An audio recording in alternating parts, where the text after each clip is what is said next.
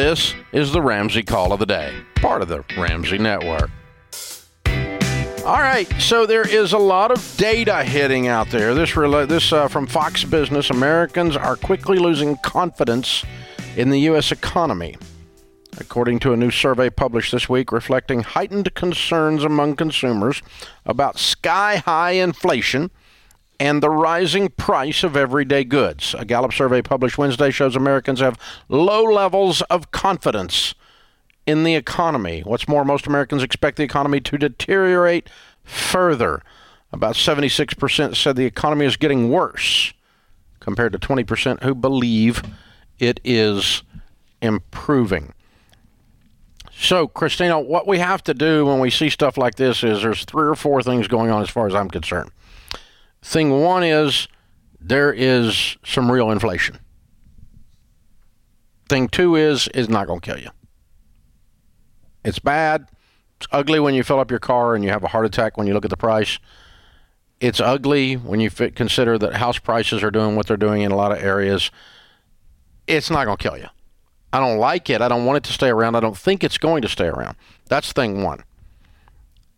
Thing two is the news media particularly our friends at Fox, uh, want to tell you over and over and over and over and over and over and over again how bad the economy is.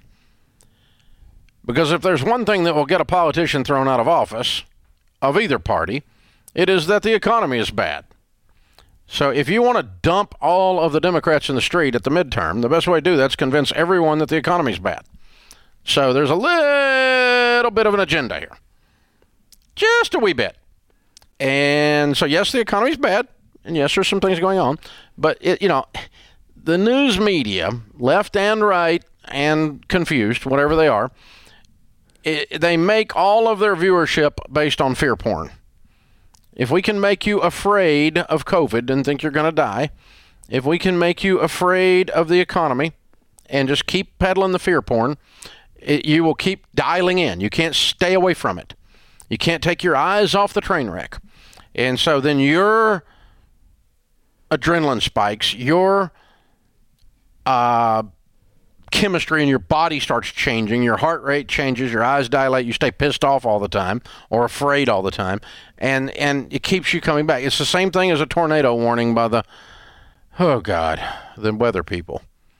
So uh, when I was a kid, we were like, "Oh, there's a tornado," and now we shut down schools because there might be a tornado three weeks from now. So um, it's a different world, but it's that there's a little bit of all that going on. Uh, so you know, when you hear that the economy is bad or that Americans have lost confidence in the economy, our message would be, um, yeah, it, it sucks right now, but it's okay. Yeah. Well, I think even going with the analogy of a storm, if there's a hurricane coming, what do you do? You batten down the hatches. You make sure everything is in place and solidified. So I hope people can take that kind of uneasy feeling they feel in their stomachs when they see that news article, when they see the fear porn, and they go, you know what? We need to make sure our financial house is in order. We need to really make sure we're on a budget, that we're paying off our debt, and that we're saving for an emergency. Because, you know, if something does happen, the more you have your financial house in order, the less of a hit you'll take. And that's why your book is called Financial Peace. We want you to feel at peace regardless of what the storm looks like. Yeah. So the good news about the storm is you can use it as a warning to get your crap together, right? Uh, the bad news is you don't want to overreact, and because people go cray cray when they go down these rabbit holes. I mean, they just when you're in panic mode, your critical thinking skills shut down. Panic mode is run, right? And you know your your brain says, "Get out of the way of the car! You're getting ready to be smashed!" Right? And you're not supposed to have a critical thinking about, "Oh, I wonder what that fender will do to my left leg." You know, we don't want to have a discussion about this. Get out of the dead gum road. You know, but that that's what the that's what your brain is designed to do. That Delony talks about that all the time. So the thing is this, guys, when you start seeing the stuff on the news, just kind of take it with a grain of salt. Some of it is politically driven some of it is if we can keep you upset, we can keep you as a viewer. And some of it is real. And you kind of got to parse through that a little bit and go, okay, yeah, gas is really $5. And that was really Biden on Biden's desk. He really screwed this whole energy thing up bad. Uh, oh, yeah, uh, supply chains all screwed up, and that drove prices up on a bunch of stuff. Wasn't Biden's fault. He didn't do that. He didn't cause the pandemic, and he didn't cause the supply chain mess up after the pandemic. Could he have done some things to help? Probably, but he couldn't have stopped it from happening. Some of this stuff is just the result of it's a, it's the aftertaste. It's the tsunami that came ashore after the earthquake at sea and uh, that that's some of that is what's going on there. But the energy stuff's 100% on him. He just screwed that up. Of course, he has no idea. But in the name of being woke or left or energy free or whatever, I mean, or whatever he's trying to do, you know, get everybody in, in to buy an Elon Musk car or whatever he's trying to do, um, it, he's you know he's screwing up the economy. Because here's the thing: gas doubling goes into the truck that delivers the bread and into the price of the bread, therefore. Okay, so this is a problem.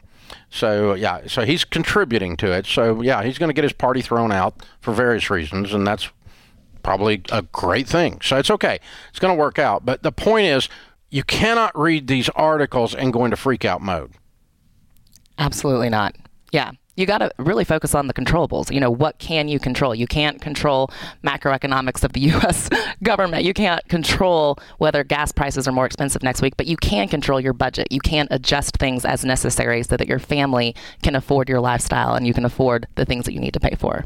Focus on the controllables. Yeah. I'll never forget watching a, lo- a local weather forecaster, and her voice was going up, the octaves were going up And if you're in this is not like a beagle chasing a rabbit, right? I mean, she's just going crazy. There's a tornado coming, you know. And and I swear, the woman said, if you have a football helmet, put a football helmet on and go sit in the shower if you don't have a safer place to hide. And so somewhere I've got visualized this redneck sitting in a shower with a football helmet on because this woman said to do this. And I'm just thinking, this is out of control, guys. You know, you know, if a tornado hits your trailer, football helmet in the shower ain't gonna cut it. It's just not gonna. I mean, it's just not gonna work. I mean, I may or may not still wear the football helmet, but unbelievable. All right, so th- this is the world we live in, though, and so you have to keep. My point is, you have to keep your wits about you and make good, solid decisions. Yes, you got five dollar gas. Yes, house prices are out of control right now. And so, what do you do? I mean, used cars are going up. What kind of world do we live in? You know. So, it, but, so is right now a good time to buy a used car? No, it's horrible time to buy a used car. Thanks for tuning in to the Ramsey Call of the Day. To check out all of our podcasts, just search Ramsey Network on Apple Podcasts, Spotify, or wherever you listen.